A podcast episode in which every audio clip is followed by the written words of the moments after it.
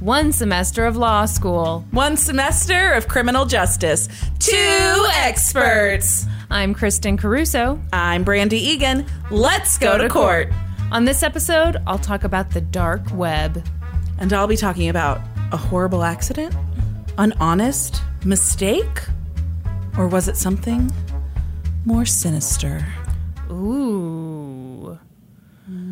I am very interested in your case this Hmm. week. Okay, so last week I played the prank of all pranks on you, Yeah, you sure did. that was so good. but I had a real case planned to do before I formulated that prank. And when you did the thing where you text me to make sure we're not doing the same case, Right. I had already planned to do the prank, but I text you that I was doing this case. It would have been crazy if I would have done this case last week because when you text me, you said, Yeah, I said something like, "Does your case involve a daycare?" yeah, And I said, Yes, it kind of does. And then I said, It took place in Georgia. And you Mm-hmm. said, Oh shit. I got this panicky feeling because, like, yeah, mine sort of involved a daycare. Yeah. Mm-hmm. It was a shooting outside of a Yep. daycare, and it was in the suburbs of Atlanta, Georgia. yep. So mine sort of involves a daycare and it takes place in the suburbs of Atlanta, Georgia. Oh my God, that's so weird. yes. Okay. But It's not the same case. However, well, I would hope it's not the same. Randy Snyderman. Can you imagine, like, well, I, told your case word for word exactly like you did last week. you're like, well, I put a lot of time into this, and I'm not just going to let that go to waste. Um, however, a bunch of the information from this comes from the Atlanta Journal Constitution. Uh Uh-huh. huh. Christian Boone. Oh. What? Yes. Well, that makes sense. If he's like their crime Yep. reporter, Yeah. oh my The gosh. same guy that covered the case you Man, did. so- Christian Boone. Christian Boone. We man. love you, buddy. Um, so comes from that source, and it also comes from an episode of 2020. That is exactly. Mm-hmm. I know. Mine was an episode of 2020 and Christian Boone articles. Yeah. That is this is so weird. Yes. It was just after 4 p.m. on June 18th, 2014, in Vinings, Georgia, which is, as I mentioned, a suburb of Atlanta, when Leanna Taylor walked into her son Cooper's. She now goes by Leanna Taylor. At the time, she went by Leanna Harris. So Who cares? Sorry, doesn't really That's okay. matter. But yeah. So, Leanna Harris, Leanna Taylor, whatever. She walks into her son Cooper's daycare. okay. She goes back to the area where she usually picks him up every day. And the woman at the desk looks at her and says, What are you doing here? She said, Leanna kind of gave a laugh and said, I'm here to pick up Cooper. And the woman said, Cooper's not here. Oh no. And Leanna said, What do you mean Cooper's not here? She started to panic. And she's like, uh, Cooper's not here. Cooper wasn't dropped off today. And so Leanna immediately pulls out her cell phone and tries to reach her husband, Ross. Um, but he's not answering. And so she is in a full on panic right now. Um, uh, immediately, the thought runs through her head that someone has abducted her child from daycare. Oh my. And they're like, no, he was He was never dropped off." dropped off today. okay. And then the next thought that popped into her head, she actually said out loud, "Oh my God, I wonder if Ross left him in the car." Oh no. So, one of the attendants from the daycare runs out of the daycare with Leanna. They get in her car, his car, I'm not really sure, and they drive to like the Home Depot corporate headquarters in Atlanta, which is where her husband Ross Harris is that his name's actually Justin Ross Harris, but he goes by his middle name Ross. Okay. Um, where he works. So they go to his work because he's not answering his phone. They can't get a hold of him. They pull into the parking lot. Oh my god. His car is not in the parking lot.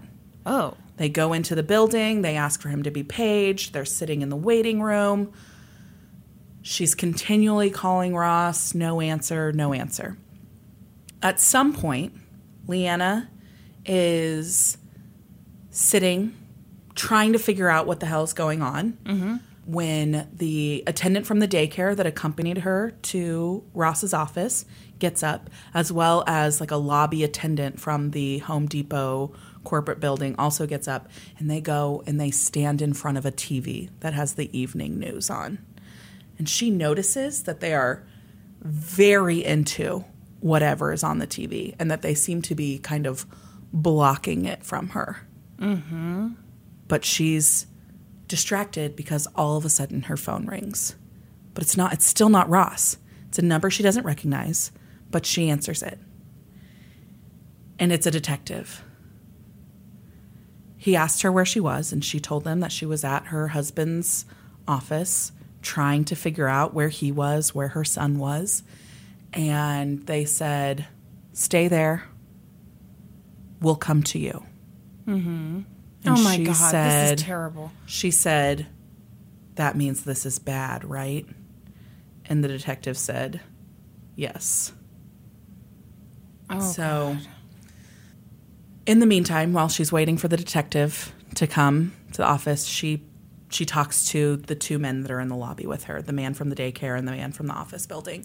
And she's like, "What's going on? Tell me, tell me what's on the TV. Tell me what's going on." And they tell her that there's a news story about a 22-month-old child who died in the back of his father's SUV, and the car on the TV looks an awful lot like Ross's. So the detective gets there and they take Leanna um, to the police station because they have Ross in custody. And they let her go in and talk to him. And she's like, What is going on? What has happened? And she's consoling her husband. And they are having, you know, a moment while they're trying to just kind of figure out what's going on. And then they separate them. They pull him, her away from him, and they leave him in the interrogation room. And they take her into another room and they tell her that Cooper has died. And immediately they're struck because she asks about her husband, and her response seems very unemotional. And so they're like, mm, that's putting off some red flags. really? Yeah. Because her they just told her that her baby died Yeah. and they felt that her response was very unemotional. Okay. But I mean, I feel like we talk about this all the time in Yeah. these cases, and I don't have a fucking clue how I would react. No. Yeah. Well, and by that point, you've Figured out that the something- shock of yeah. it. I mean, I don't know. I- You can't say the shock of it is over, but you know. Yeah. Okay. So, what the fuck happened? And why, if her husband accidentally. What? I've got a theory. Okay. Well, If her husband accidentally left their child in the back of their car, why is he in police custody? my theory when I okay, this just popped into Uh-huh. my head was he goes to work, he realizes what he's done, Mm-hmm. it's too late, and he's planning to go kill himself. Oh, okay. Interesting. that is an interesting theory and not at all correct. Uh, Okay. so let's back up in time. All right. It's 8:30 in the morning on June 18th, 2014. Leanna has left for work. She works as I think as a dietitian or some kind of nurse's aide. Um, I know at one point she was working as a dietitian. On this particular day, she had scrubs on, so I don't know if dietitians wear scrubs. But I think they do sometimes, yeah. so maybe she was working as a dietitian at the same at this time.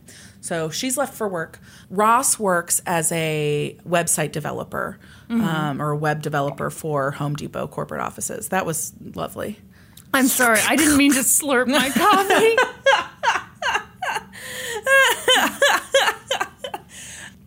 So it's his job every morning to take Cooper, their almost two-year-old son, to daycare. Right. So at eight thirty, they go to Chick Fil A to get breakfast, and then from there, they would.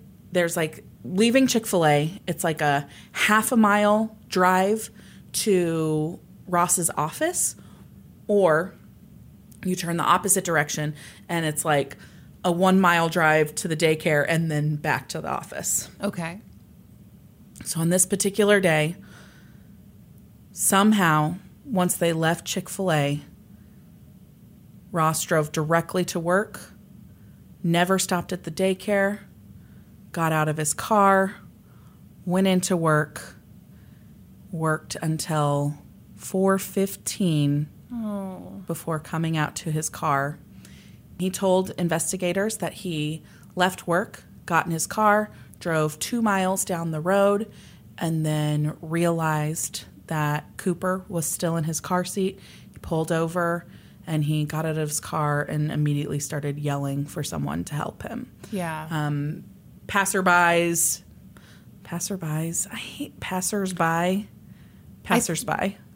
I don't know what's right, but I think it's yeah. passersby. Okay, okay. Passersby stopped. Somebody called 911. Um, somebody grabbed Cooper out of his car seat and attempted to perform CPR, but Yeah. it was way too late. It was a very hot day. It was June in Atlanta, and Cooper was already gone. I hate these cases. I know. It's terrible.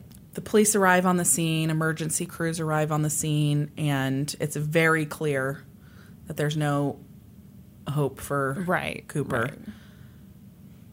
But police are immediately struck by Ross Harris's behavior. He is yelling at the top of his lungs, My son, my son.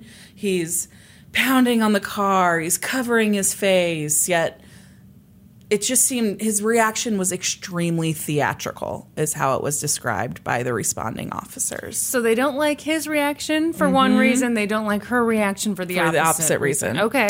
So, because he is inconsolable and causing a scene, they actually handcuff him and put him in the What? back of a police cruiser. Yeah, Okay, that seems like an odd move. I agree that it's an odd move. And so he's in the back of this police cruiser and he's in there for five minutes and he complains that the handcuffs are uncomfortable. And then he complains that he's not getting enough air. It's very hot in the back of the cruiser. Could they cool it down a little bit for him? Pretty bad yeah. when your son has just died in the hot car that you left him in. On accident, though. Right? Was it an accident, Kristen? I mean, what? Why would you want to kill a child? Why would you want to kill a child? I I cannot imagine why. I can't either. So they take him in for questioning, and the theatrical behavior does not stop. They put him in an interrogation room.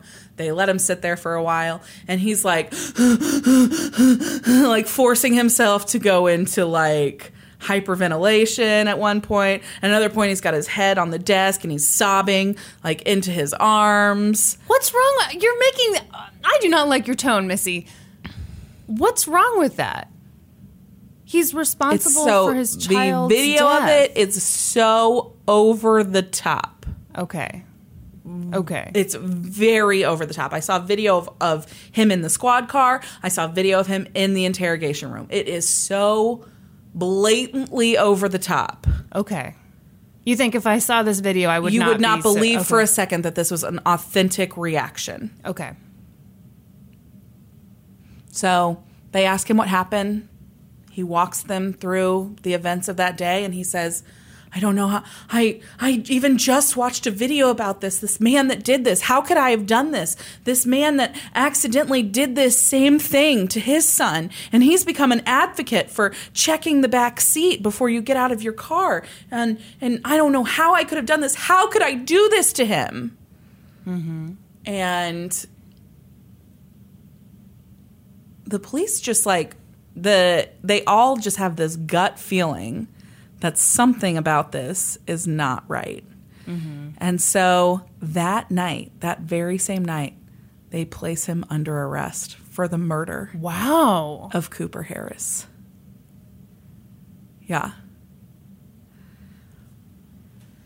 15 days would go by before anybody would really know what led them to making that distinguishment. Distinguishment? No. That's for not a sure. word. Definitely not a word. for distinguishing. for between- distinguishing the difference between how did they think that this was not a horrible accident and actual murder. Okay. Right. So no information was released about it for 15 days. Oh my gosh. And then they had the probable cause hearing to move forward with being able to charge him with murder.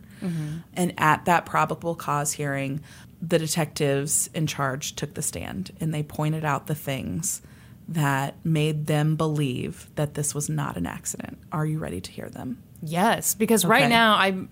I know you say it was over the top theatrical, but I'm still kind of Yeah. like, I don't know. I want you to think about car seat placement. We don't have kids, you and I. No. Mm-hmm. But um, your sister does. My sisters do. Cooper was in a a back facing car seat still Mm-hmm. Right. that was placed in the middle seat of the SUV. That's not where you're supposed to put it. Not where right? you're supposed to put it. Okay. Which would also mean that the placement of Cooper's head would be six inches from the driver's head. Hard to not. Hard to not Yeah. notice. Yeah. Something that At what age do you turn them face? I think it's like forward? after two. Oh, okay. I think it's Okay. more of a weight thing than a than an age thing. but Okay, yeah, gotcha. I think it's somewhere. I don't know. Why would you ask me that? I just told you I don't have kids, Kristen. Well, I'm learning that, that news fact to you? for the first time. so that was the that was their biggest thing. Was that how could his head would have literally been six inches from Ross's head? How could he not have noticed that he left him in the car? See, I don't think that's that that great of evidence because you can forget about stuff that's Mm-hmm. in your peripheral vision. No, I mean I guess it's Mm-hmm. possible. Mm-hmm. if it's if it's there the whole time, if it's not moving, if the child is asleep, I don't know. I'm I'm you're gonna have to throw something better at me. Next was something that he left out in his initial statement to police. Was that about 12:30, he went to lunch. He actually walked to lunch. He did not get in his car. But after meeting friends at for lunch, he dro- he walked to the Home Depot store that was right by their corporate headquarters, bought light bulbs, and went and put those light bulbs in his car. what? Yes. There's video surveillance of him walking across the parking lot. He opened the driver's side door of the car, put the light bulbs in, closed the door, went back to work. Man. At that point, Cooper had been in the car for four hours.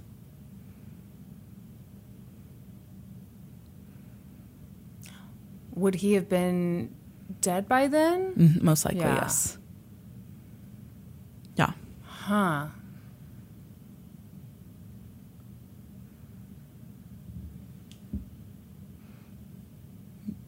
Still don't, don't think that that I mean is that's suspect enough.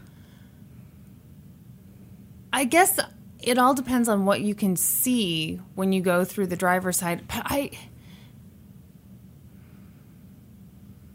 I don't know. I don't know. Still not. It's more compelling than the other stuff, but it's Mm-hmm. it still might not be enough for. I- If you said that he put the light bulbs in the back seat of the car, Yeah. then for sure for he would sure. have seen. Yeah, but he didn't. He put them in the front seat. Lastly, the biggest part of this Okay. would be Ross Harris's cell phone activity that day. He, during the time that his son was dying in his car, he was sexting underage girls, Ew. escorts, messaging on messaging apps, multiple women and men. uh huh. And there was a history of it that had gone on for a very long time. And among those messages were messages about how much he needed a break from being a dad and how his life would be much easier if Cooper was out of the picture. Oh my God. Yeah. What do you think about that, Kristen? Okay, I've got thoughts. First of all, I was like, well, sexting, you know, that's not enough. um, but then I think, are you the world's dumbest criminal? You're assuming he meant to kill his child. Mm-hmm. In in that time, he sent texts to people talking about how he didn't want to be a dad. Mm-hmm. no, That he is sent te- dumb. he sent texts and suggestive messages, and he messaged on an anonymous app Oh. about how his life would be much easier okay. if he didn't have a son, Okay. if he was childless. All right. So he thought he was smart. He thought, well, he's a web developer, Kristen. Well, good for him. Yeah. He thought that he was sending the incriminating messages through a way that would be untraceable to him. Yeah, that makes it even sketchier for me. Okay, I'm I'm, I'm with you now. I'm with you okay. now. I thought you might be. um so on on the day of Cooper's death, he's exchanged messages with at least six women, um, some of whom were under the age of consent. Good grief! What are people doing at work? Right? Are other people not busy? Yeah. It's nuts to me. So they had this probable cause hearing and they were it was ruled that they could move forward with charging him with murder and boy did they. They charged him with malice murder. Oh, Yeah. And like I think seven additional counts. So all of this stuff came out at that probable cause hearing that his wife did not know about. oh my God! Yeah. Can you imagine? No, Yeah. no. Yes. So she filed for divorce. She actually, to this day, Mm-hmm.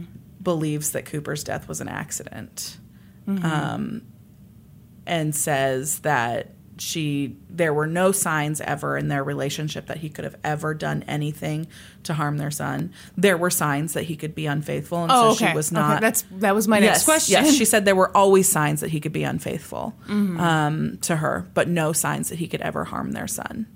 And she said that she had known there, they had had some issues in the past. She had caught him messaging women online, and he had a porn addiction, but he was going to therapy for it. And so she was shocked by it, but it wasn't like it wasn't something so out of the realm that she could have never believed it. But she Yeah. completely believes that his that Cooper's death was an accident. okay. The trial would last three weeks, like 21 days of actual trial. pretty this long, is it is yeah. pretty long, and this is actually interesting. So it's spread out over a little bit longer period because the court had to be in recess for a week because of a hurricane. Oh God. yes.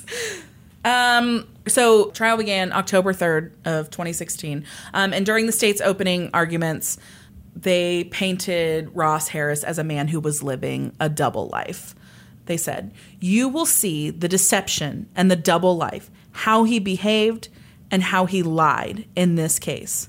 The defendant intended to kill Cooper, and he intended to do all of the things that killed Cooper."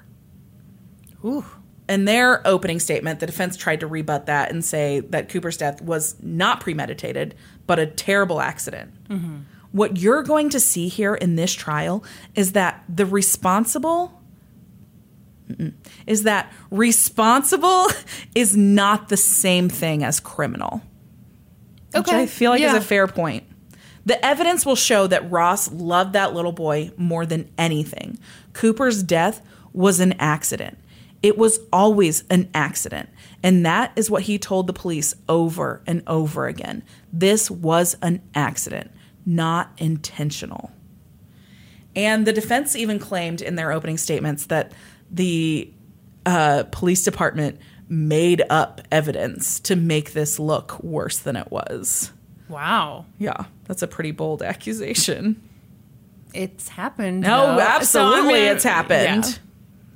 So, in kind of the the one of the first witnesses to come to the stand was um, James Hawkins, who was the guy who attempted to perform CPR on Cooper when. So when Ross, if you believe his story. Looked back and saw that Cooper was in his car seat and that he'd forgot him there and that he was not breathing. He immediately pulled into a shopping center. He got out of his car. He yelled for help. This is the first man that came over Okay. and he said he perfor- tried to perform CPR on him and he cried on the stand. Yeah. And said that it was like blowing through a busted bag. Oh. He was gone. There was no hope. Several first responders also took the stand and the jurors were shown lots of pictures of Cooper's body. And when those pictures were brought up, Ross kind of put his head in his hands and appeared to cry. Several jurors cried. Well, yeah. Yeah. One of the like one of the crime scene investigators testified that there were scratches on his face, um, uh, but that like his clothes were all intact and he still had his tennis shoes on and everything, which would have trapped in his body heat more Yeah.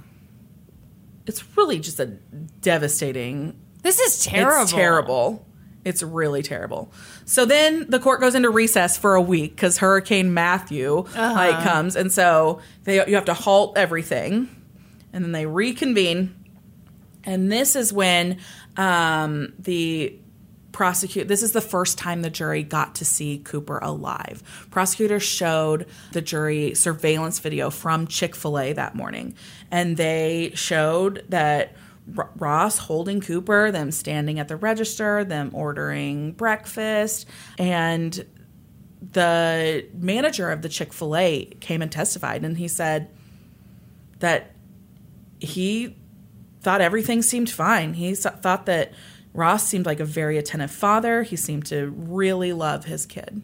This really shocks me. What shocks you? When you said they went to Chick fil A, Mm-hmm.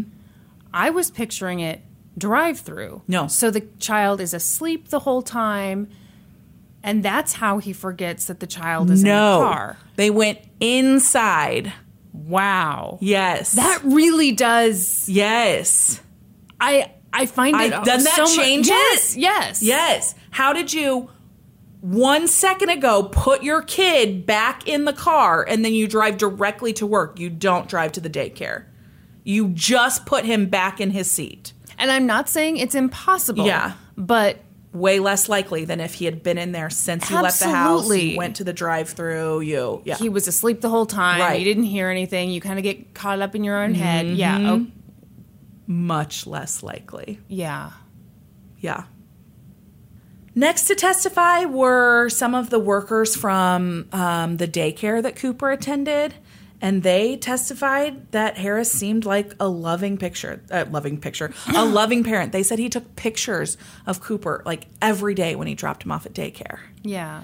But one of the workers, um, Kiata, Kiata, K E Y A T T A, Kiata Patrick testified that about two weeks before Cooper's death, she noticed that Ross had stopped taking pictures of Cooper.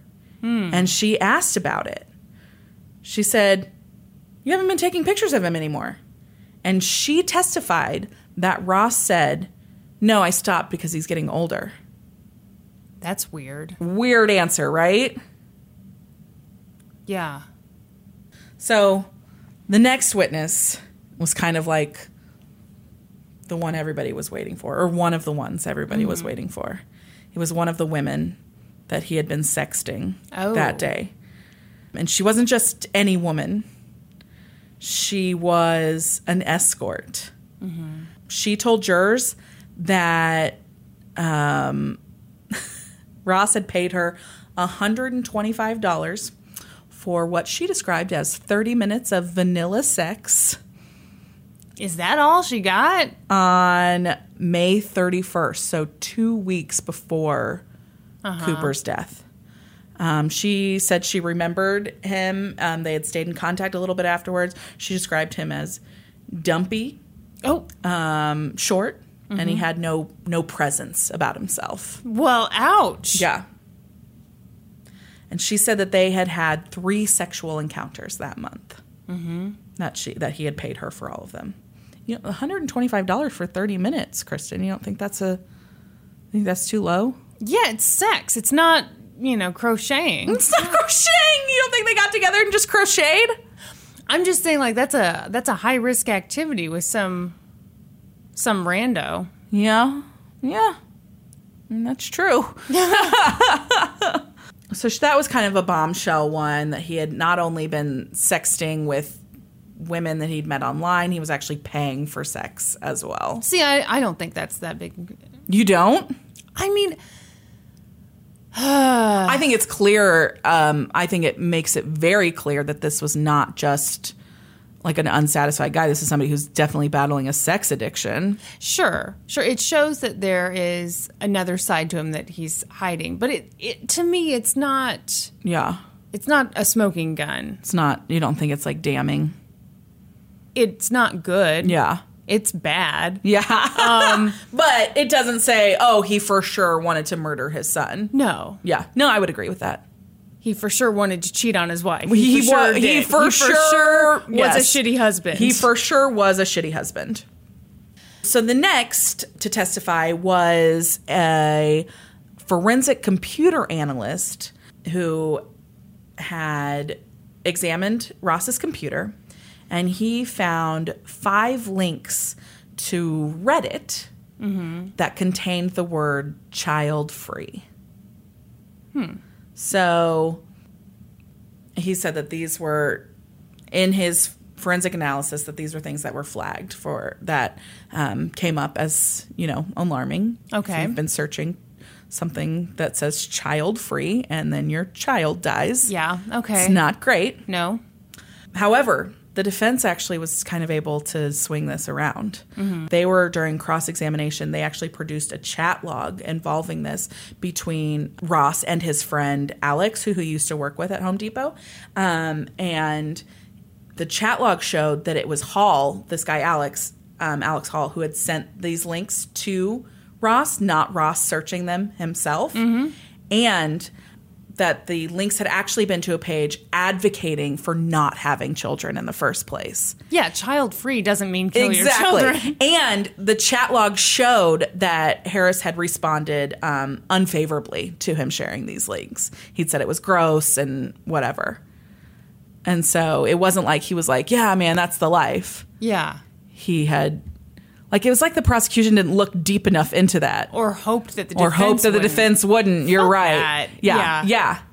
Uh, Why would you even bring that up if you? Yeah, I think it's totally if they hope that the defense would not look deep enough to find that.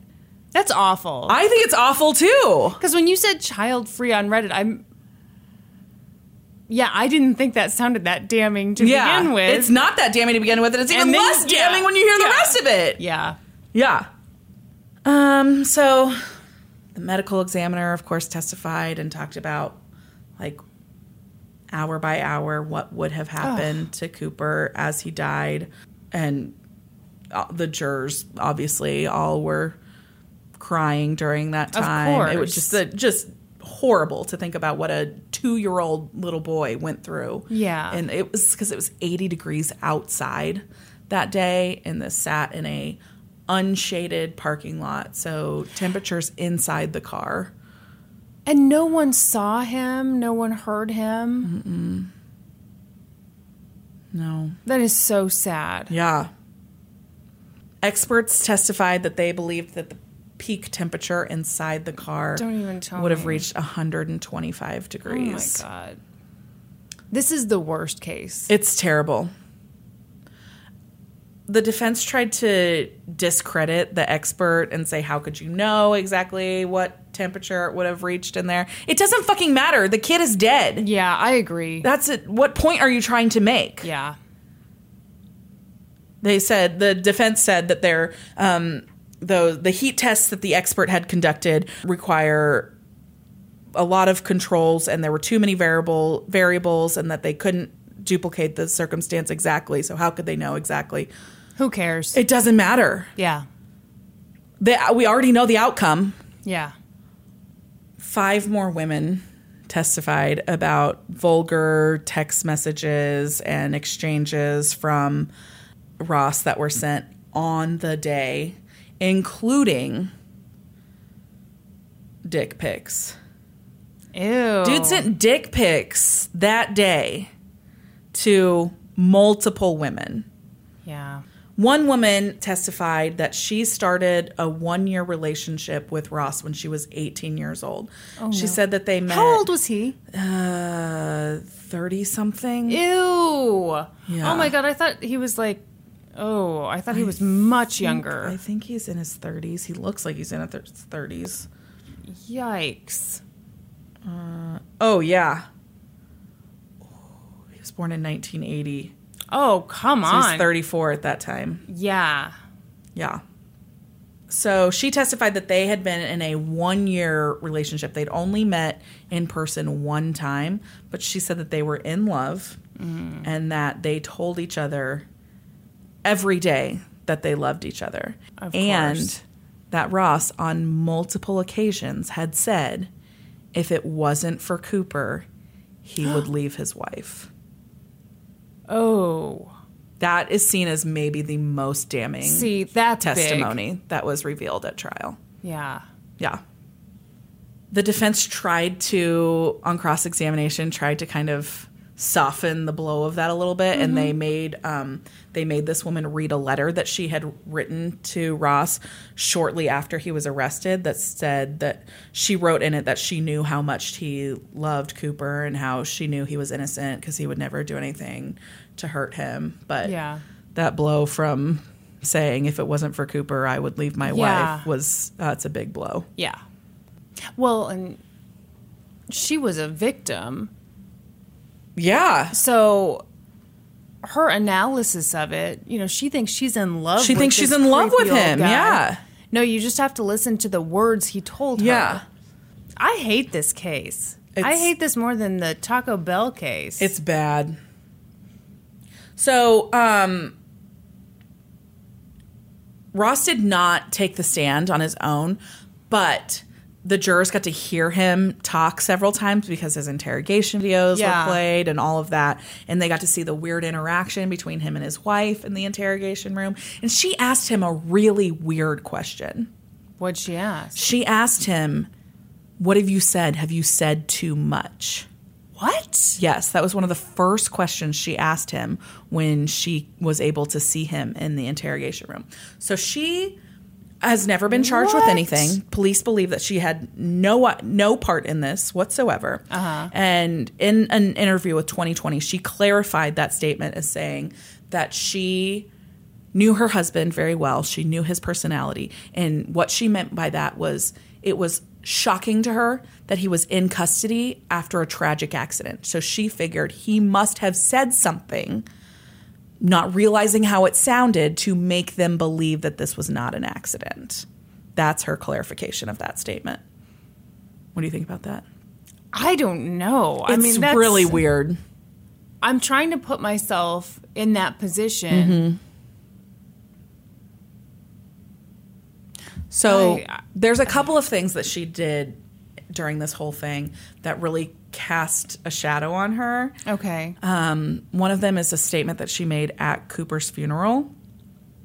She said that she knew he was in a better place, and if she could bring him back, she wouldn't bring him back into a broken world.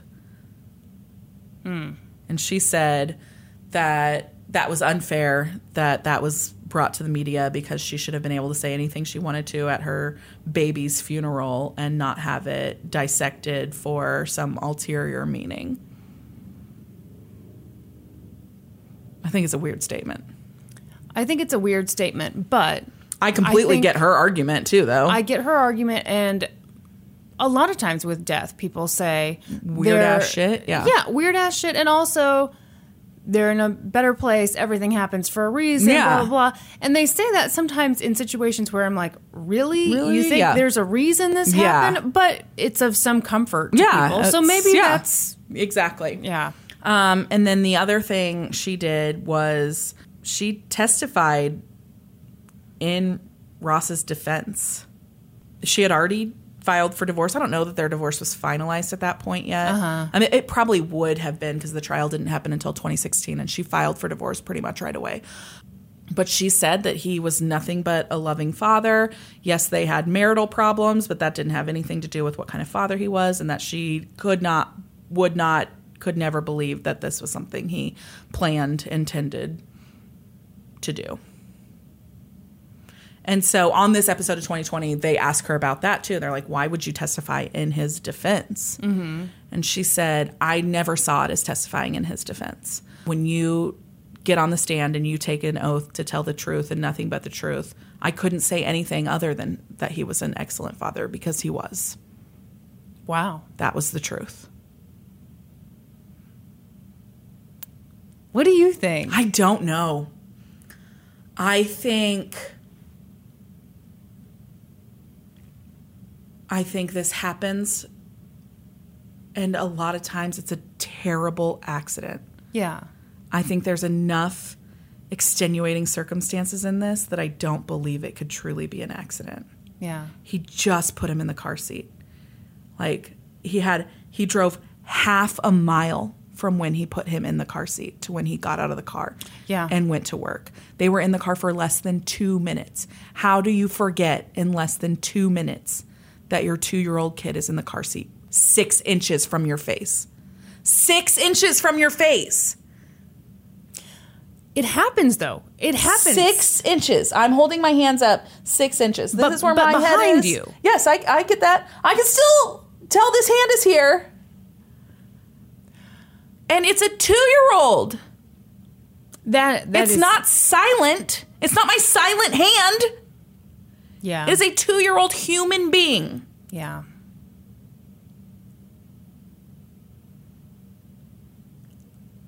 But how do you prove? That's what I'm saying. Intent. Like, how, yeah. How do you prove Ugh. it? So, like I said, this trial lasted for three weeks. Something like 51 witnesses testified. Yeah. All of the women that he had sent those text messages to that day. The defense basically tried to break this down into two separate um, things. Yes, he had some sexual problems. Yes, he was unfaithful to his wife. Yes, Well, he, was, a pedophile, right? yeah, I mean, under the age of consent, yes. Yeah. Yes, that's one crime. Leaving his son in the car, an accident. You have to separate the two. That was the defense's That's a good position. defense. That's the Yeah. only thing you I can think that's say the only as thing you can do. defense. Yeah. This is not a question of were these things that he was doing over here terrible? Yes, Yeah. they were. We'll admit that. Absolutely. Yeah. He had a porn addiction. He's a sex addict. He was cheating on his wife. He was he was sexting minors. Yes, 100%. Terrible dude. Yeah. Accidentally left his son in the car. He was a great father. Ugh. What do you think the jury found? Gosh. Um. Guilty.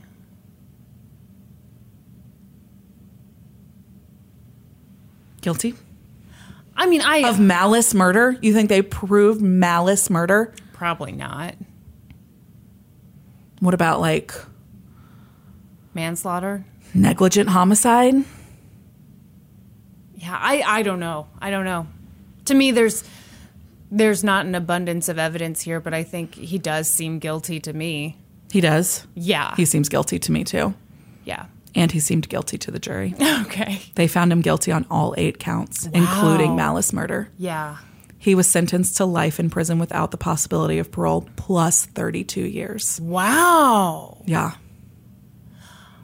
Okay, I didn't think the case was that good. I didn't either.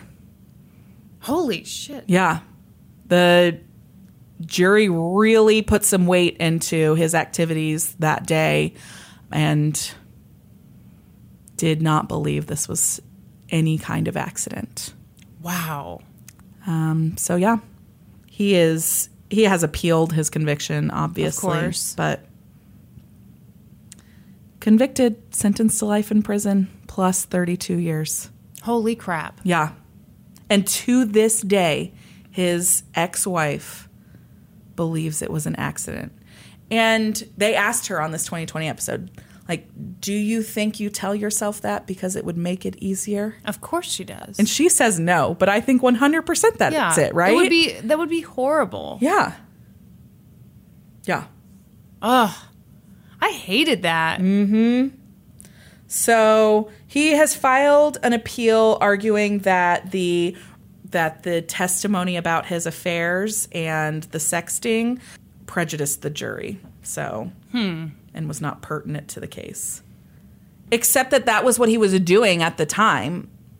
I think it is pertinent to the case. I think it's pertinent only because he said stuff about About wanting Yeah. to not be a dad. yeah.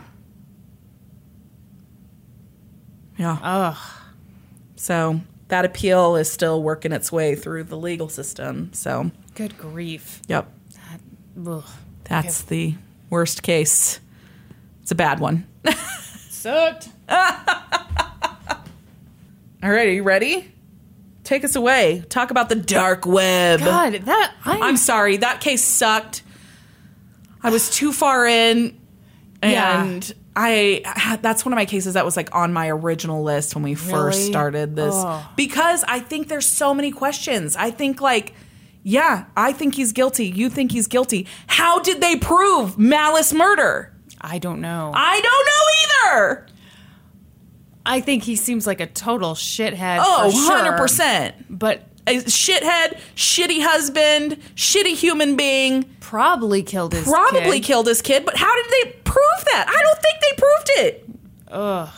I don't know if I was on that jury if I could have convicted him of malice murder. Yeah. I I don't know. Okay, let's never talk Okay. about this again. Yeah, That please, was- never again. The Fuck. there's something about the baby in the car. Yeah, it's terrible. It's, it just it's too much for me. yeah. Oh, okay. Okay, wait, I have to tell you if- something. Okay, please tell me it's lighthearted. It is lighthearted. okay. So I told my mom la- when last week's episode came out that she needed to listen to it right away. Yeah. And I told her that I got my revenge on you Right. for the dog murder case. Right. And she said, Oh, did you do a child murder? Kristen hates child murder. I do. well, I'm very sorry. I mean, you hate dog murder. I also hate child murder. What do you hate more, Brandy? Fr- And I Mm-hmm. agree that it is fucked up, but somehow the dog murder affects me more. I'm very sorry. What is wrong I with am you? also affected by the child murder. I think it's terrible. Uh-huh. But there's something about the dog murder that just gets me on a different level. Good God. I'm sorry. Let's talk about something else. Please. Okay. First of all, a shout out to Liz, who reached out to us on Twitter with this case. Um, she sent me a link to this amazing article in Wired. And it's the headline is If you want to kill someone, we are the right guys. Okay. It's by Mara Hvistendahl. oh, excellent. You practiced that, did you? H V I S T E N D A H L. Okay. But Vistendal. Just I- like you said. just like I said, with all the confidence, it is an amazing article. This whole thing essentially comes from, I am just retelling you Okay. this amazing article. It was March of. I'm going to sit here in silence like this the entire time you talk. is that what I did the whole time?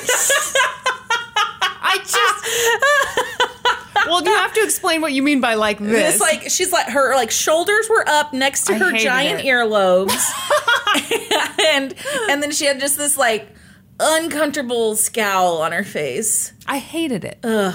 I absolutely hated that Yeah, I'm sorry. Maybe I hate you for doing it. it was March of 2016. Stephen Allwine walked into a Wendy's in Minneapolis. Why do all of your cases involve fast food Um, restaurants? that was one of the reasons that Liz sent it to us. she was like, it has everything. It has. And then she mentioned a few things, and one of them was Wendy's. Wonderful. He walked in with $6,000 cash in his pocket. Pretty I ought to get him about six things on the Wendy's menu. Pretty quickly, he found the guy he was looking for. They'd met up on local bitcoins, which I have to just prem- start this with. I know nothing about Bitcoin. Yeah, I don't either. But anyway, it's a website where people can buy cryptocurrency locally. Okay. The article described it as like Craigslist for cryptocurrency. Cryptocurrency. Okay. So Steven pulled up his Bitcoin wallet app on his phone, handed the guy six grand, and the guy transferred him the appropriate amount of Bitcoin. Great stuff. Steven walked out of the Wendy's, only to realize that oopsies, he'd locked his keys in his car.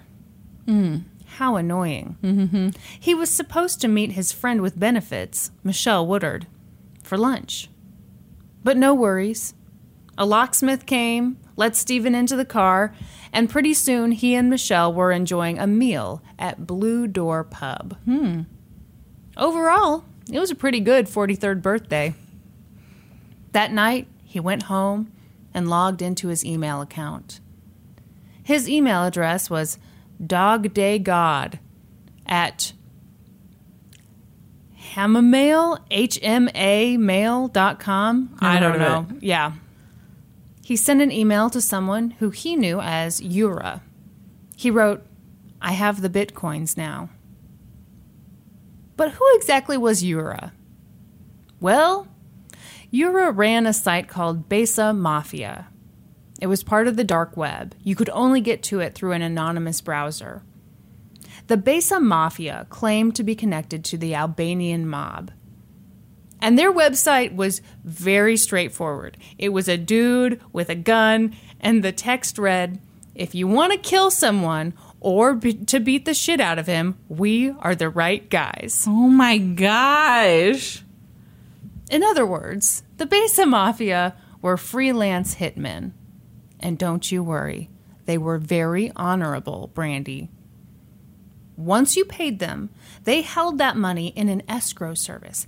And then they only got paid after your hit went through. Hmm. It reminds me of those like terrible attorney commercials. Yeah. We don't get paid until Yeah. you collect money. That's right. Still, if you don't win, you don't pay. Stephen was concerned. What if he sent them all that money and they just kept it? He wrote, They say Besa means trust, so please do not break that for reasons that are too personal and would give away my identity. My identity. that was a weird Yeah, I pronunciation. know. I'm sorry. It's okay. I liked it. I think I'm going to start saying it like that. Identity? yeah. For reasons that are too personal and would give away my identity. I need this bitch dead. Who's this bitch?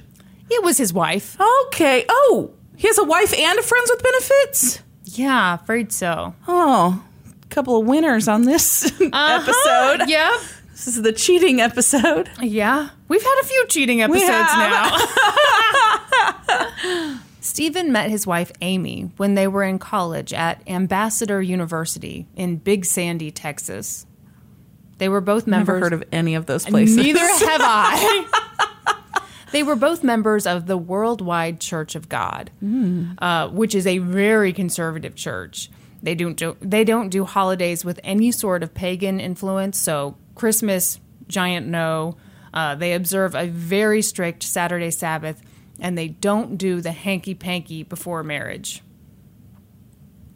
But apparently, friends with benefits while you're married is just Hmm. Totally fine. perfectly fine. Okay, Yeah great. the rule is one of you has to be married. Around 1995, when Stephen and Amy were still in college, the United Church of God split off from the Worldwide Church of God. So Stephen and Amy gravitated toward this new splinter branch. And the United Church of God believed in the internet as a way of spreading their religion. So Stephen was super into computers, so he was all about it. After college, life moved pretty quickly. Mm-hmm. They got married and moved to Minnesota, where Amy was from. Mm-hmm. And Amy started a dog training business called Active Dog Sports Training. They adopted a son. Stephen became an elder in the United Church of God, and Amy became a deaconess. Life was great. Mm-hmm. Amy traveled all over the place for dog competitions, and Stephen. What kind of dogs? I don't know, all kinds of dogs. No, they're like specialized in one dog. You don't know what kind of dog? I've no idea. Couldn't care less. All right, fair enough. I mean, she did like dog training. She did, you know. Okay. They were all beagles. Thank Brandy. you. They were all beagles. She specialized in Thank beagles. you. Thank you. I appreciate you making no that beagles up will be harmed in this episode.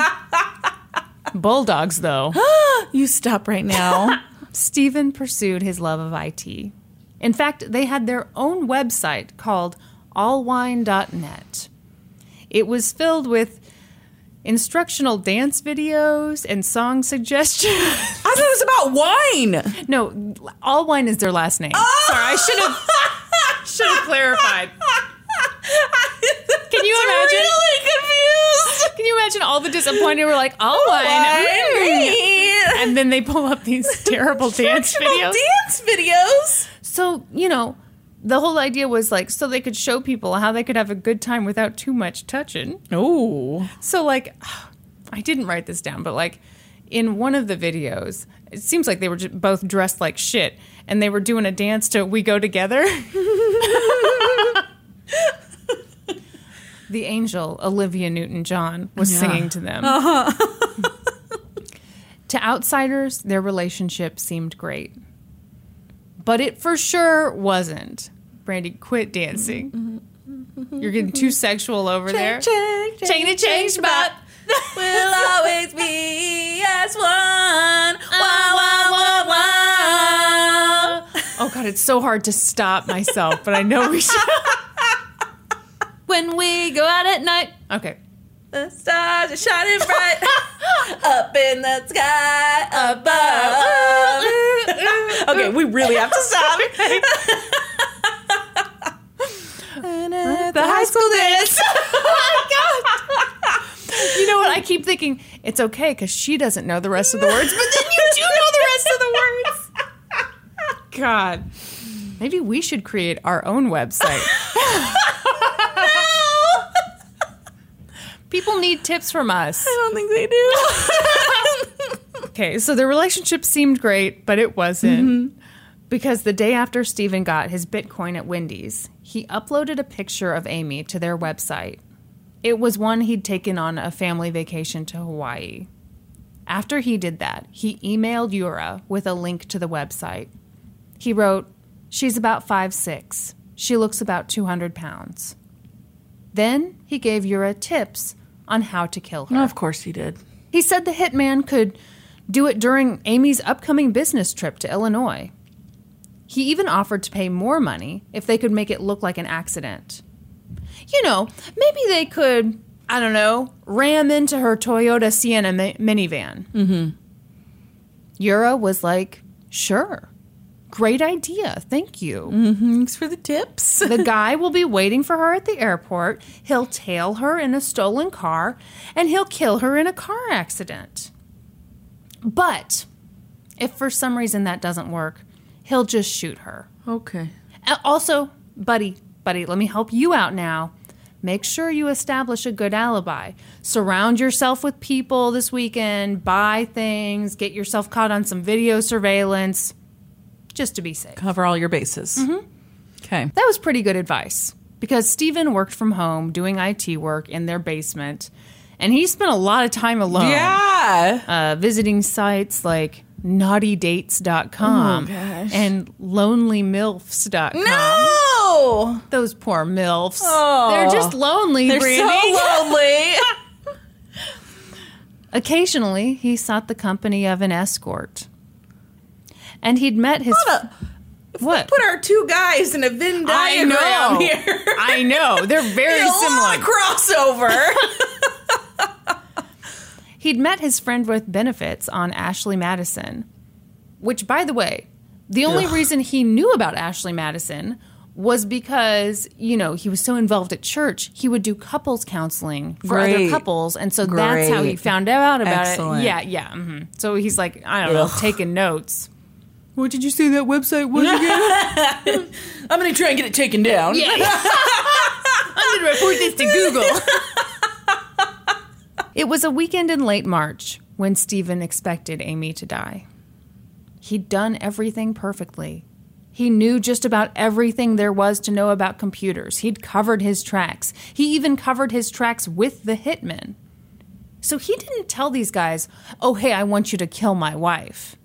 No, he created this elaborate backstory. He told them that he was a woman. And like Amy, he was also a dog trainer.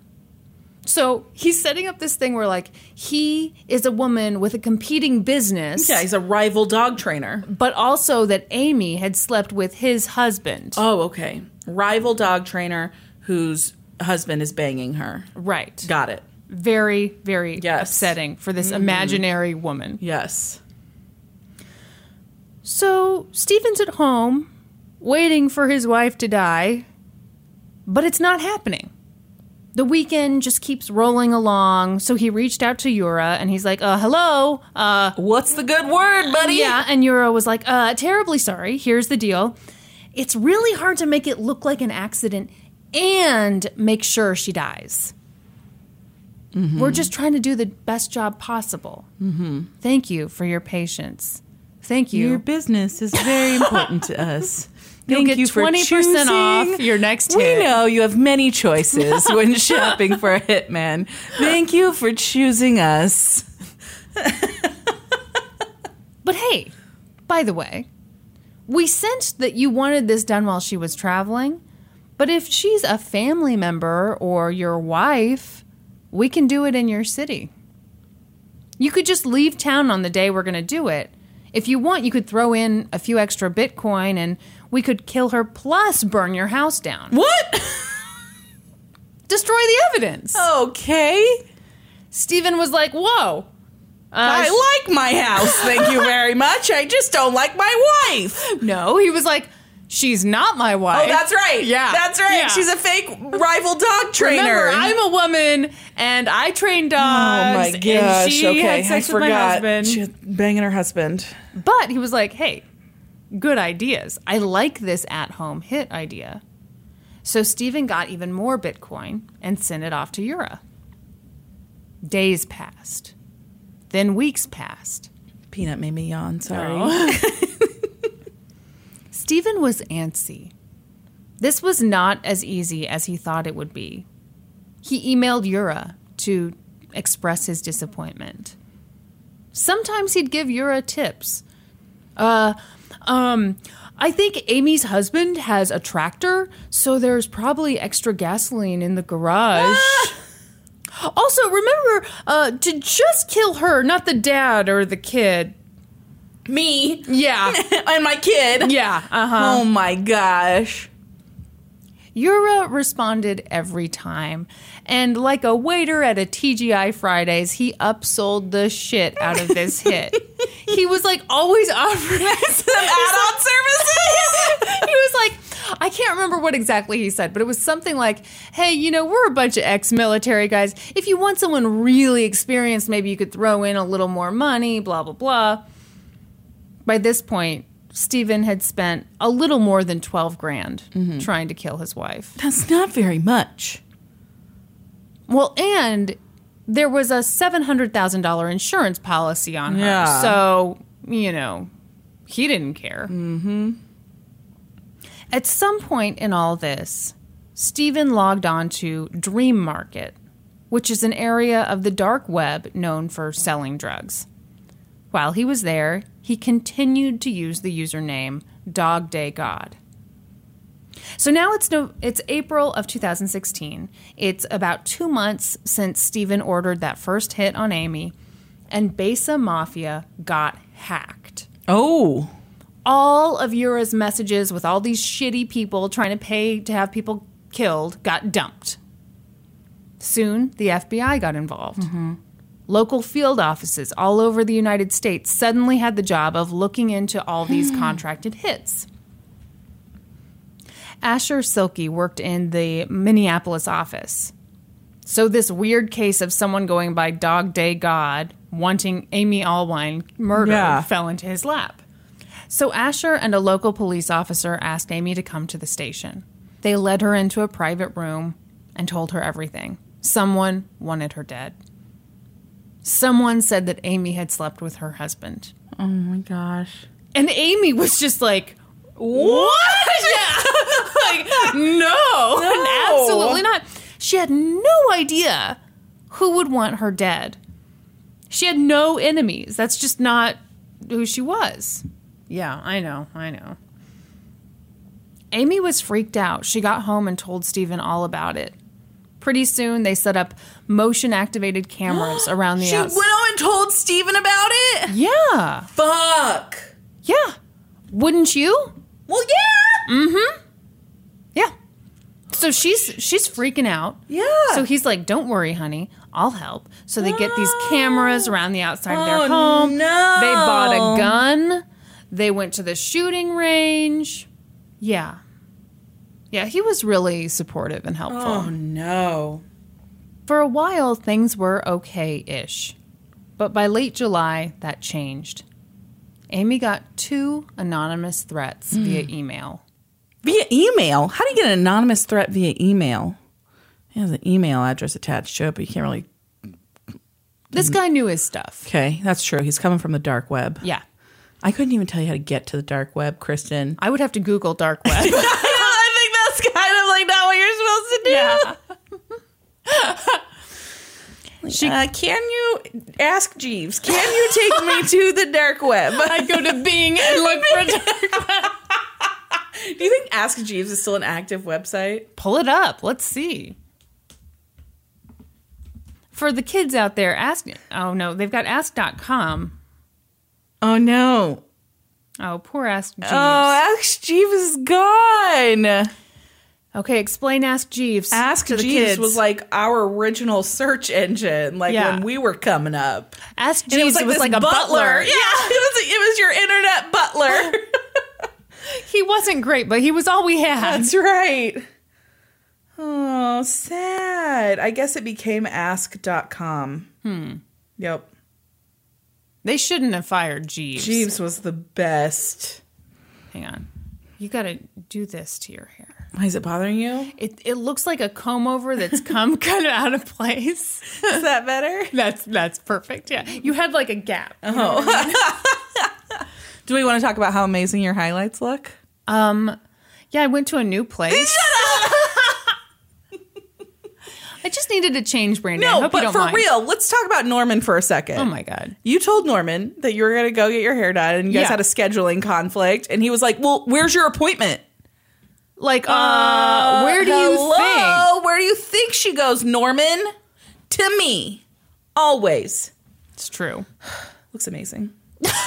Thank you. It really does. I really love it. I I'm a little felt- blonder. Looks Yeah. great. I felt awkward in the salon when like they give a compliment because it's like I feel like it's a compliment to you. You grew that hair. I didn't grow it. Um, I didn't grow it this color. You've seen what pops out naturally. Okay, Ask Jeeves does not exist. Your highlights look great. Back to the hitman. Okay. So she gets these two anonymous threats via email, and she called Asher, the FBI guy, and he immediately came out to the house. And Asher, Amy, and Steven all sat around looking at these emails. Here's part of one of them Okay. Amy, I still blame you for my life falling apart. I see that you've put up a security system now. And I've been informed by people on the internet that the police were snooping around my earlier emails. I've been assured that the emails are untraceable and they will not find me, but I cannot attack you directly with them watching. Here's what's going to happen. Since I cannot get to you, I will come after everything else that you love. Holy shit. Then the email mentioned the color of shirt her son wore two days e- earlier. Okay. It mentioned that they'd moved their RV to a new parking spot. It listed addresses where Amy's family lived. Then it said, Here's how you can save your family. commit suicide. yep. Holy shit. Yeah. A week later, she got another email. This one said, Are you so selfish that you'll put your family's lives at risk?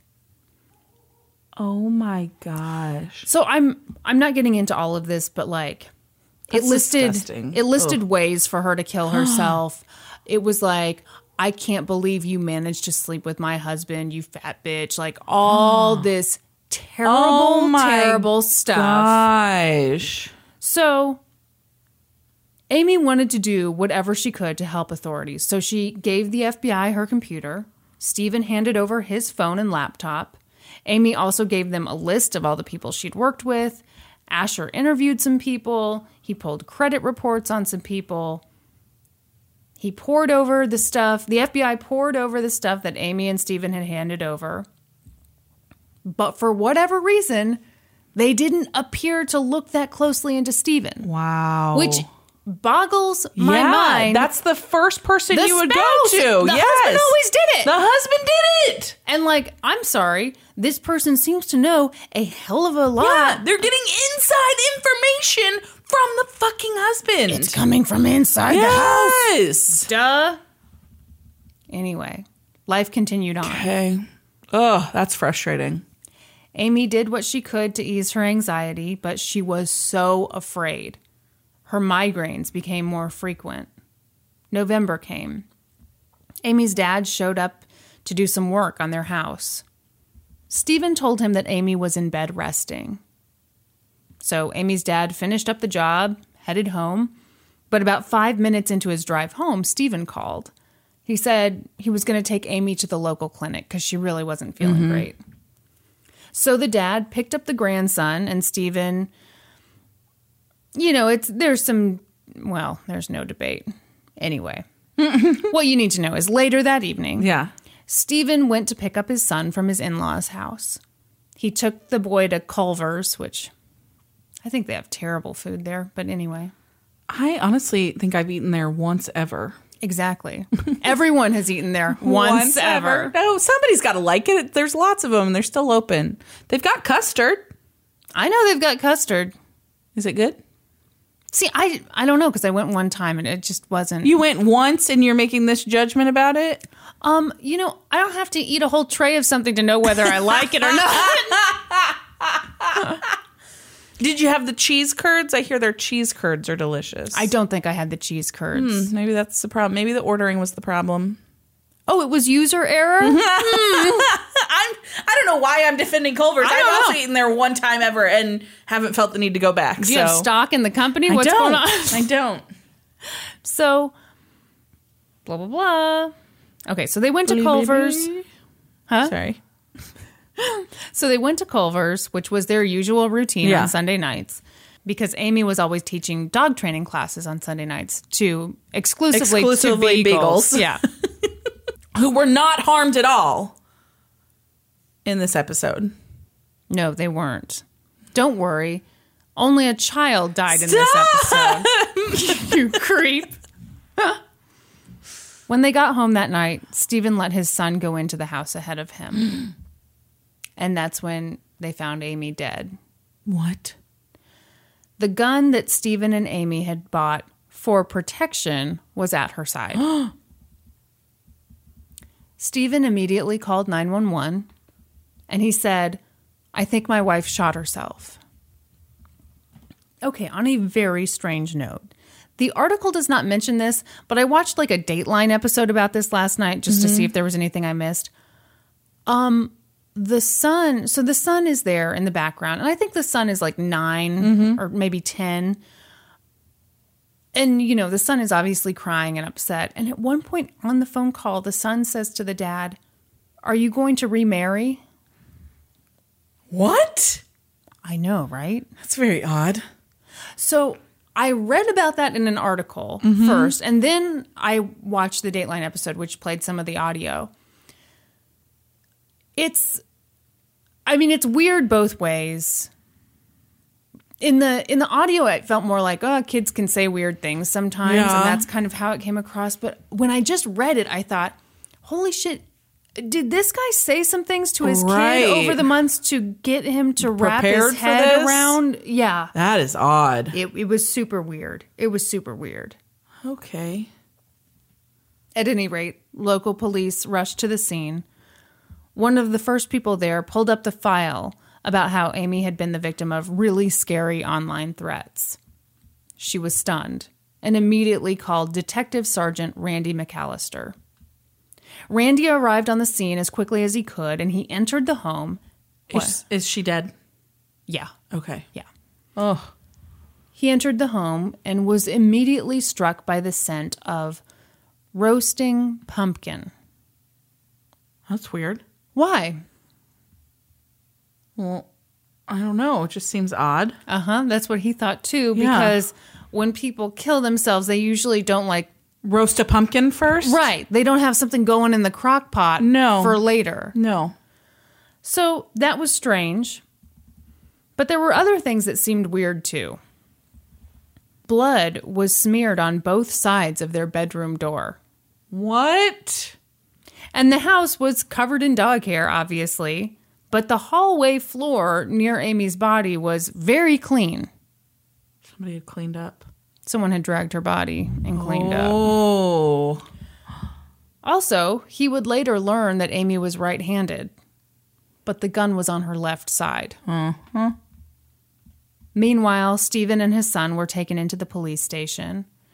Officers said I don't that- think these are the guys you want to hire for a hit. It seems like they didn't get any of the details right. it doesn't seem like that. if you're in the market, keep on shopping, folks.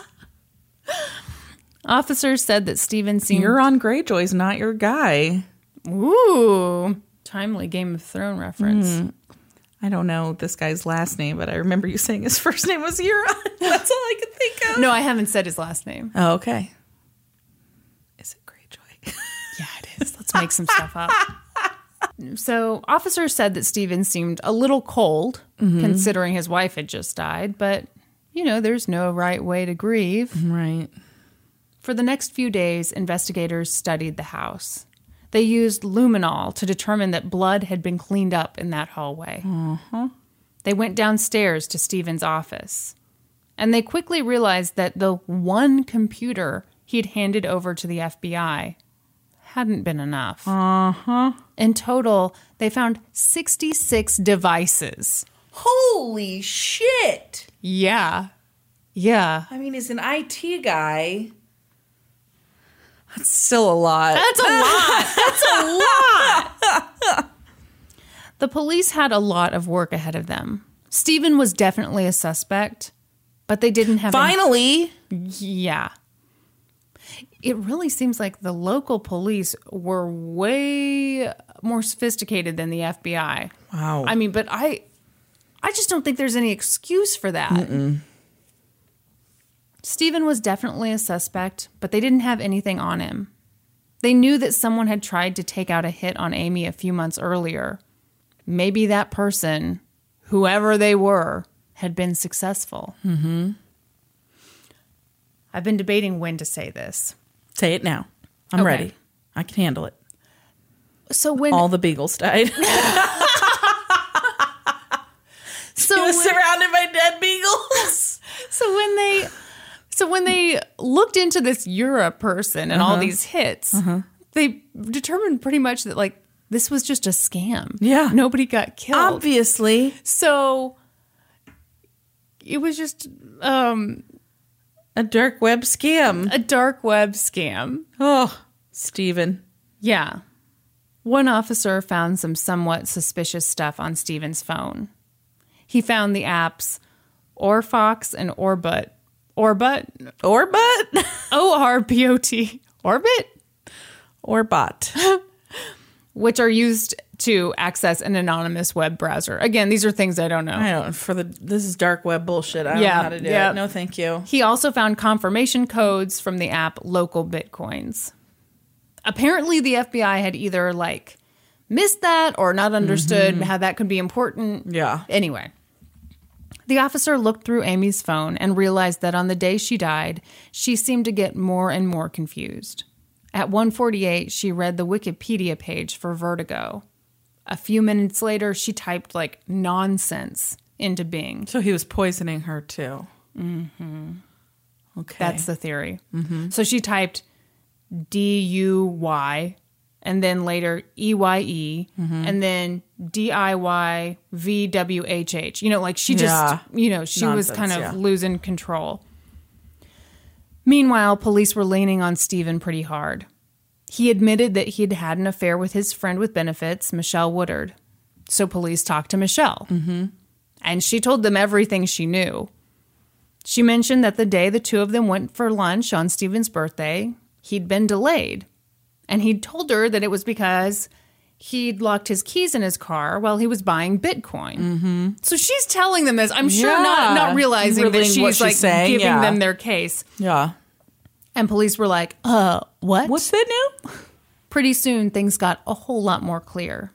They learned about the six grand that he'd exchanged for Bitcoin. They also learned that although Stephen had done a good job covering up like his really bad internet act- activity, he didn't do a good job covering up his mildly shitty internet activity. For example, just a few minutes before he suggested that the hitmen go murder Amy during her trip to Moline, Illinois, he Googled Moline, Illinois. Didn't bother to figure out how to say it. Probably Moline. Moline. Later, just a little while before Amy got that terrifying email that included all the addresses for her family, he visited he visited radaris.com to get all of their addresses.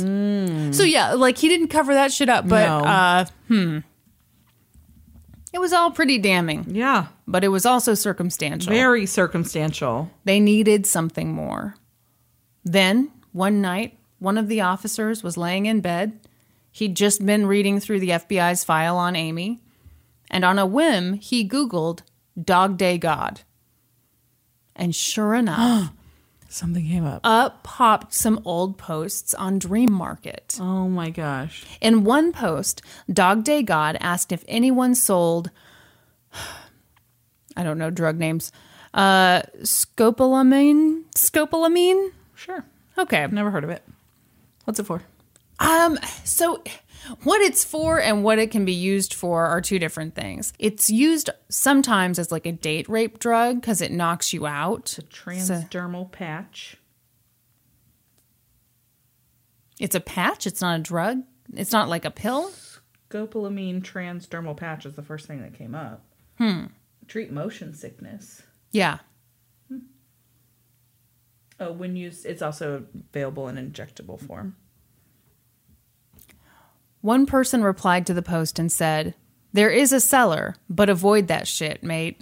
It's dangerous as fuck and you will kill someone. Common side effects include sleepiness, blurred vision, dilated pupils. Yeah.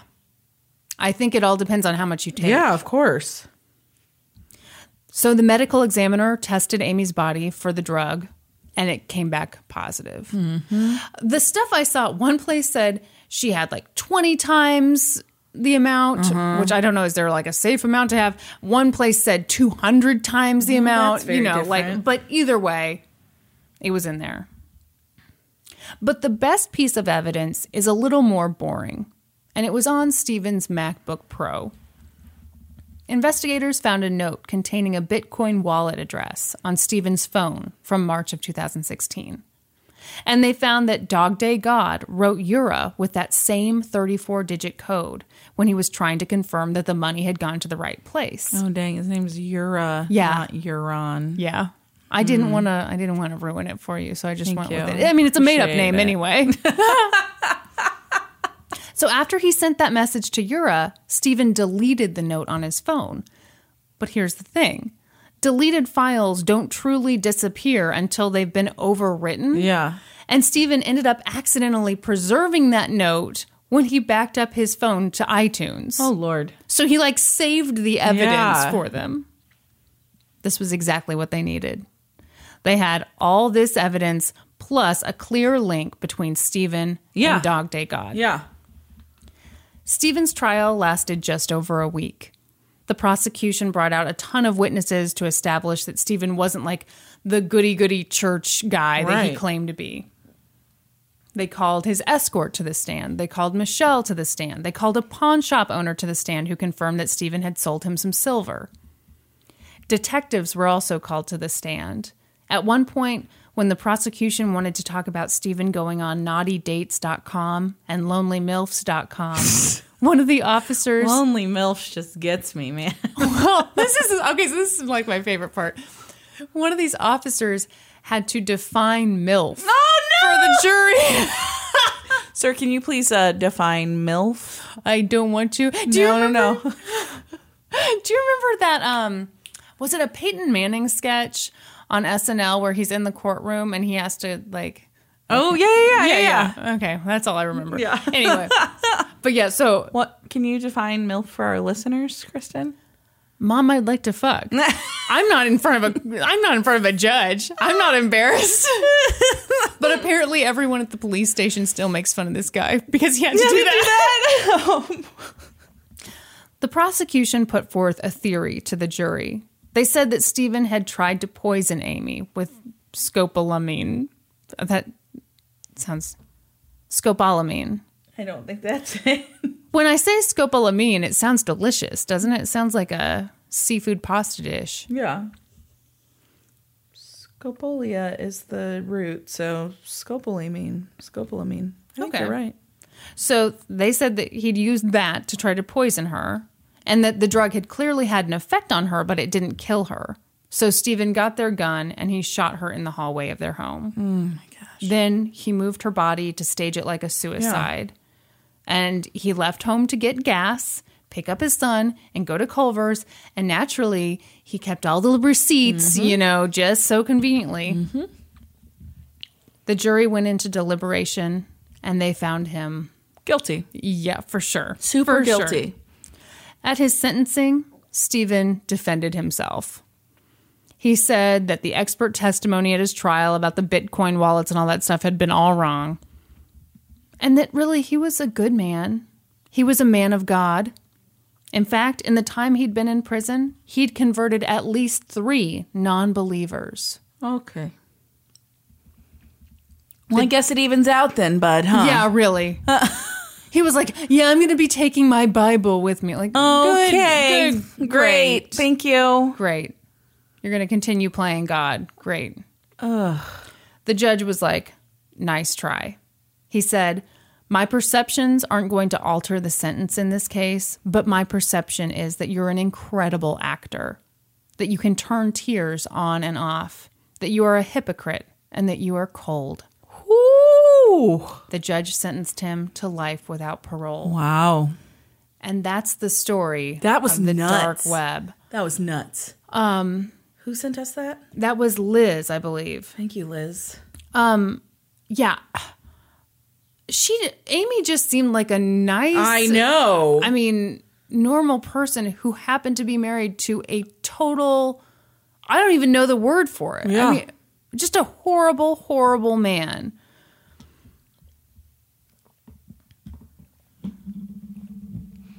Well, there weren't any dead children in yours, so that was way better. yeah i don't know about way better but you know It is interesting how much crossover there i was know between our two. i know Ugh, yeah culprits. yeah What do you got for show notes this week, ma'am? You know, I really don't have much of anything for show notes, but I do want to say one thing. We so our episode from last week by now has been out Yeah. for a few hours, and we've got a lot of nice comments Yes, about we've got- Brandy's laugh. Yeah, we've gotten a lot of love. That um, I assure you, that was not my intention. it when totally I, was. It was not. She was like, "How am I going to get compliments?"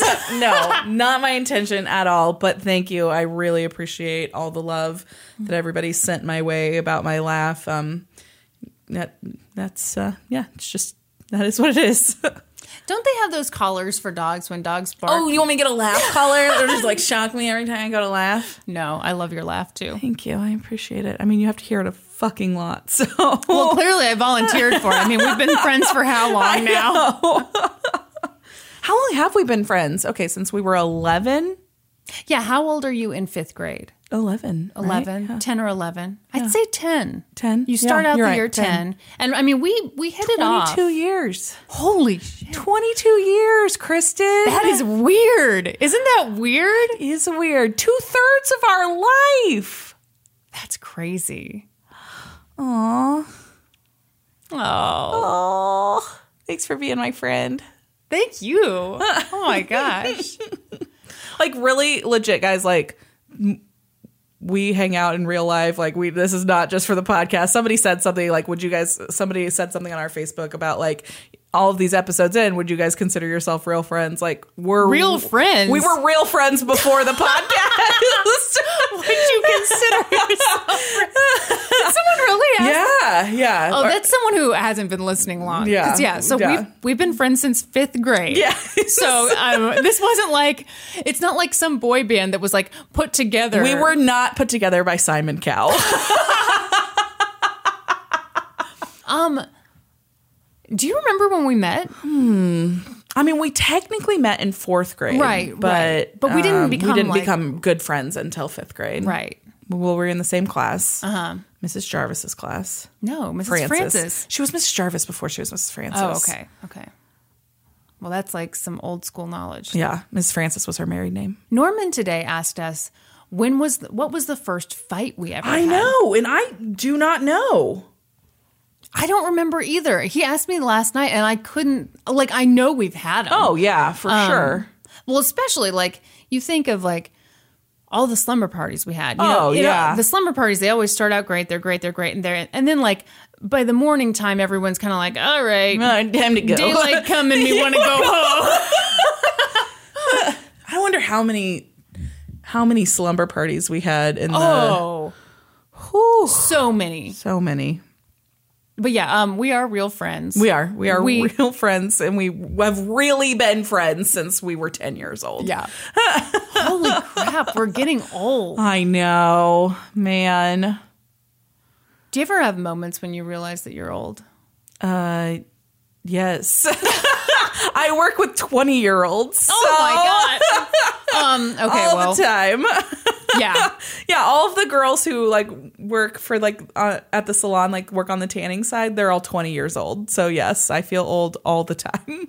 See, I yeah, I don't feel old until I'm around someone Yeah. who's young, and then I'm like, oh, Right. Yeah, they say shit all the time that I'm like, what the fuck does that mean? yeah, they have dewy skin that you're like, Ugh, oh, damn it. I remember when my skin looked like Ah. Yeah, I that. Oh, used to be cute too. You're still cute Thanks, appreciate it. for an old woman. Thank you. An old woman. Um, What? What? nope, not gonna say it. Say it. No, Say it, and then we'll cut it. I was gonna say I definitely feel like a little bit older now that I'm dating someone younger than me. Um, Uh, you want to talk about it? yeah, I do want to talk about it, Talk about it. ladies and gentlemen. Brandy for how long now has made fun of me and called me a cougar. Oh, I knew. I mean, I should have known that would come back to bite me. You had no way of knowing. there that was it no way that I would know that my life would take this path. Yeah, yeah. so this just shows watch your back. no, but um, as you all know, well, you may not know, as a lot of people know, I am like a year older than Norman. a year and a half. Oh wow, okay. I said like a year. I'm a year and a half older than Norman. Brandy called me cougar for years. Uh-huh. And now, um, huh, how much older are you than David? three years. Wow! wow! That's, if I'm not mistaken, double my age gap. It's still in the acceptable age gap though, isn't it? Or should I should I apply for age gap love? I just like to really think for a while about the fact that you're in your 30s and he is in his 20s. know! he turns 30 this year. So will that be better? I just like, For the record, doesn't bother him at all. And I don't think it bothers me. well, and it, it won't bother him until he has to put you in the nursing home. Asshole. you'll just have to do a few things like, you know, get the rascal scooter so that he doesn't have to push you places, you know, so you're not a burden on him. So, um, he didn't grow up like he grew up in the Kansas City area, but he grew up on the Missouri side, and I grew up on the Kansas side. And so, like, I took him on a little tour of my like Bubble. yeah bubble the other night, and we went past our old high school. Uh huh. And so, in addition to the high school, since we went there, there's a giant orange like lit up sign on the outside of it that says Cougars. Yeah, oh, that's right. Our, our high school mascot, mascot was was the cougar. And so we drove by it, and I was like, "That's where I went to high school." And he goes, Ugh, "So you've always been a cougar." so thanks for that, David. Do they really have a huge sign? Yeah, there's a giant sign on the building that says Cougars now. Wow. big orange sign. I don't actually know that it was lit up, but you could sure see it. It's hard to miss a giant sign that says Cougars. yes. I'm glad you could finally get that off your chest, Kristen. Do you feel better? It has brought me so much joy. Because it was one of those things that you kind of admitted slowly. You Yes. trickle truth it. You were like, well, um, so the interesting thing is uh, he is younger. um, Would you like an update on our goal? yes, I would. we are currently at this moment hold on let me let me get a last update in here we're at 241 That's great. we are getting close Yes. yeah remember that goal that i set kristen had nothing to do with is 250 so Uh-huh. please if you like the podcast head on over to itunes leave us a rating leave us a review while you're at it find us on social media we're on facebook we're on instagram we're on twitter we're on youtube we're on reddit find us all those places join us we have a good time on them and then also uh, join us next week When we'll be experts on two whole new topics. podcast adjourned And now for a note about our process. I read a bunch of stuff, then regurgitate it all back up in my very limited vocabulary. And I copy and paste from the best sources on the web and sometimes Wikipedia. So we owe a huge thank you to the real experts. For this episode, I got my info from the article If You Want to Kill Someone, We Are the Right Guys by Mara Harvit by Mara Hivitstendahl by Mara Vitsten I'm Mara H. by Mara H for Wired, an episode of Dateline, and an article from Fox9.com. and I got my info. Oh, shit. I can even say info. And I got my info from an episode of 2020, as well as articles for CNN and the Atlanta Journal Constitution. For a full list of our sources, visit lgtcpodcast.com. Any errors are, of course, ours, but please don't take our word for it. Go read their stuff.